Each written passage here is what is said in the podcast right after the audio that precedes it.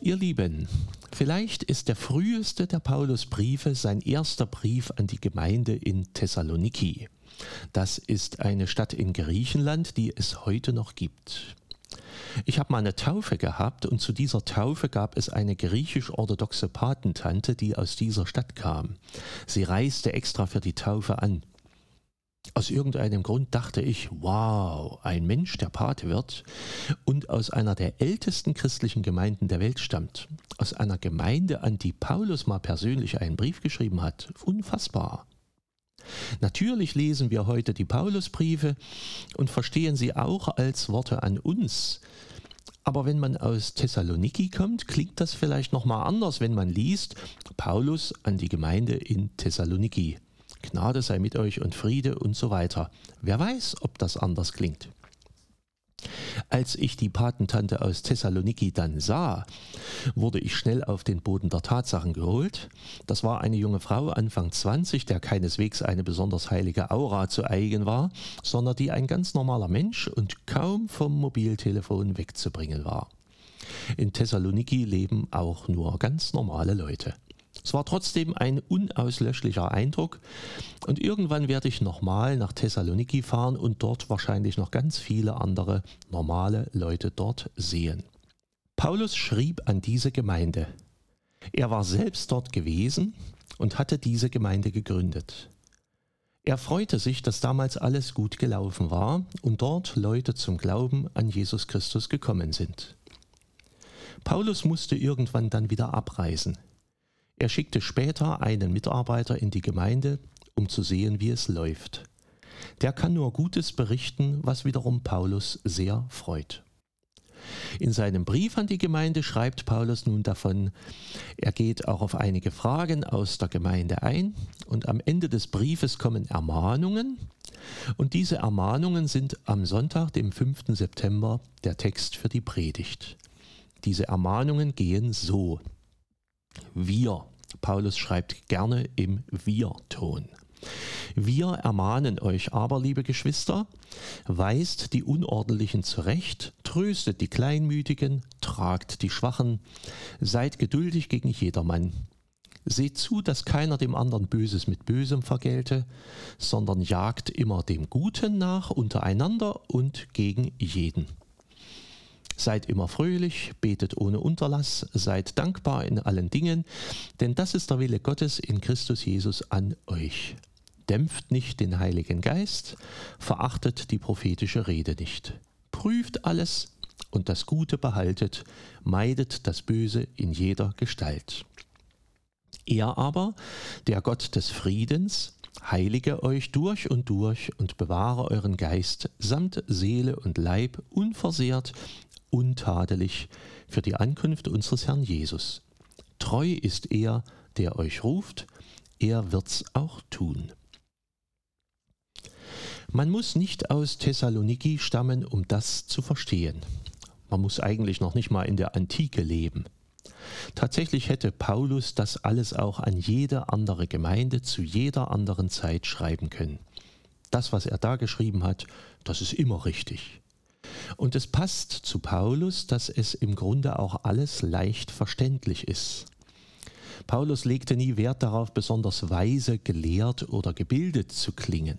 Er schrieb deutlich und klar, seid geduldig, tröstet die Pessimisten, mahnt die Leute zur Ordnung, tragt die Schwachen, zahlt nicht Böses mit Bösem heim, jagt dem Guten nach untereinander und auch den anderen gegenüber und so weiter.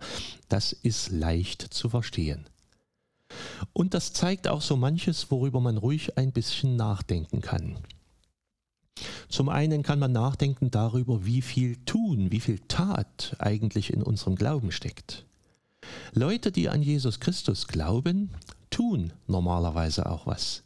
Christ bin ich, indem ich auch so lebe. Es gibt kaum einen Paulusbrief, in dem es nicht solche Schlussermahnungen irgendwie gibt, seht zu, dass ihr so und so lebt. Und oft schreibt Paulus auch eben genau das, tragt die Schwachen, tut Gutes, seid geduldig und so weiter. Hier kommt noch dazu, seid immer fröhlich, betet ohne Unterlass, seid dankbar und anderes mehr.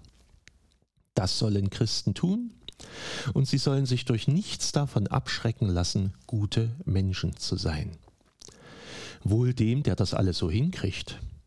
So zu leben ist uns Menschen ja nicht eben in die Wiege gelegt.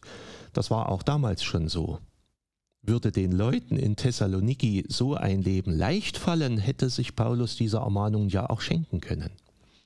Die Mahnungen des Paulus sind sicherlich leicht zu verstehen, aber umso schwerer ist es eben, sie auch zu befolgen. Immer fröhlich sein zum Beispiel, wie soll ich denn das hinkriegen? Ein Christ, der so radikal gut ist, das wäre schon sehr enorm. Und trotzdem schreibt Paulus das. Nehmt euch ruhig richtig viel vor. Fangt an, die Welt zu verändern, indem ihr bei euch anfangt.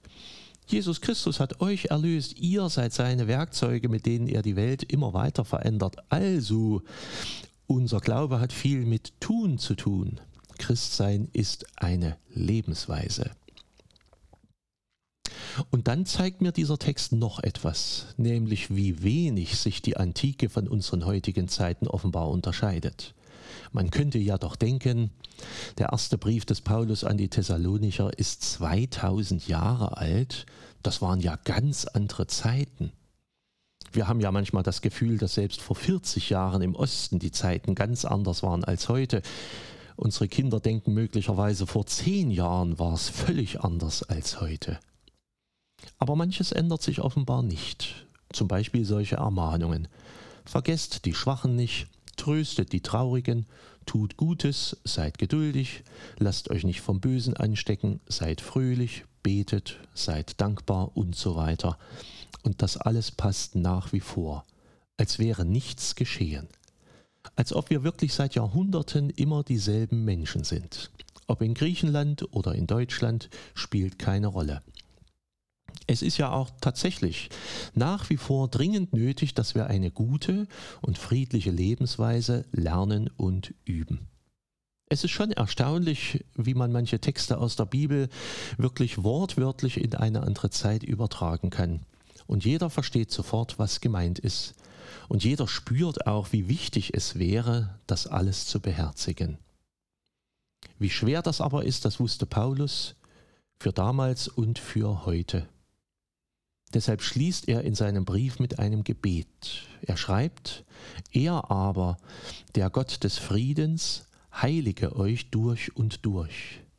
Er möge euren Geist samt Seele und Leib unversehrt, untadelig für die Ankunft unseres Herrn Jesus Christus bewahren. Er, der euch ruft, ist treu. Er wird es auch tun. Ihr Lieben, betet füreinander und begleitet euch in diesem Sinn, so wie es Paulus geschrieben hat.